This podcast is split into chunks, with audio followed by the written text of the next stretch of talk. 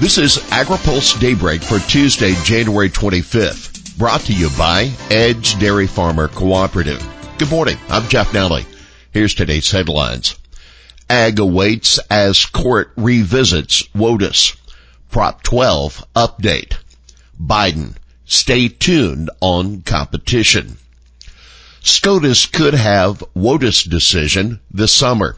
The Supreme Court could issue a new decision outlining the scope of the Clean Water Act jurisdiction by this summer, even as the EPA and Army Corps of Engineers work on a new definition of waters of the U.S. The court announced on Monday that it will review a decision from the Ninth U.S. Court of Appeals that accepted former Supreme Court Justice Anthony Kennedy's test in the Rapanos case in 2006. That was a split decision that wetlands and other waters fall under federal jurisdiction if they possess a quote significant nexus to navigable waters. Now take note, the makeup of the court is quite different now than it was 16 years ago. Three new conservative justices are on the court, which may be enough for a decision that makes it more difficult for EPA and the Corps to regulate non-navigable waters. If there ever was a time to say that this WOTUS issue will be put to rest, maybe this is it, said Scott Yager, Chief Environmental Counsel for the National Cattlemen's Beef Association. Yager added he is, quote, cautiously optimistic that the court will be able to provide a definitive guidance to EPA and the Corps. What's next? Well, both ag and environmental groups are likely to weigh in on the case during briefing that will be held in April and May. Arguments are expected to be scheduled in late April or May. We will continue to stay engaged on this issue. We are considering what role is appropriate for us in this case, said Geoff Gisler, senior attorney for the Southern Environmental Law Center. The petition was filed by an Idaho couple, Chantell and Michael Sackett, who dispute EPA's determination that an area of their property is a wetlands. Pork producers wait continues. Pork producers apparently will have to wait until at least next month to find out whether the High Court will take up a challenge to California's Proposition 12 requirements for sow housing. The Supreme Court was expected to announce this month whether it would hear oral arguments in a case brought by the National Pork Producers Council and the American Farm Bureau Federation. No decision was announced yesterday following the Justice latest conference, and their next conference isn't until February 18th. The Prop 12 rules took effect at the beginning of the year. They apply to meat that entered commerce after January 1st. Brazil picks up soy harvest pace. Farmers in Brazil's largest soybean producing state of Mato Grosso are picking up the harvest pace even as drought conditions worsen further south, that according to the consulting firm AgRural. As of Thursday, Brazil was 5% harvested, up from about 1% the week before, that according to the firm, which is based in the state of Paraná. Isolated areas of Mato Grosso suffered some damage from heavy rains, but overall yields looked strong for the state.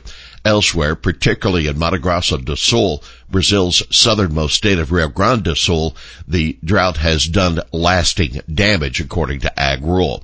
Some areas of the parched states got much needed rain, but it was not enough.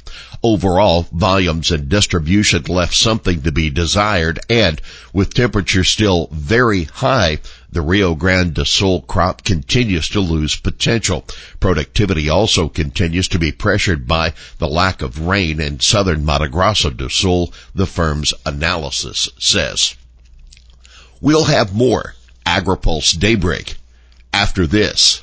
Daybreak is sponsored by Edge Dairy Farmer Cooperative the third largest dairy cooperative in the country based on milk volume. Edge is a powerful advocate in Washington for farmers throughout the Midwest.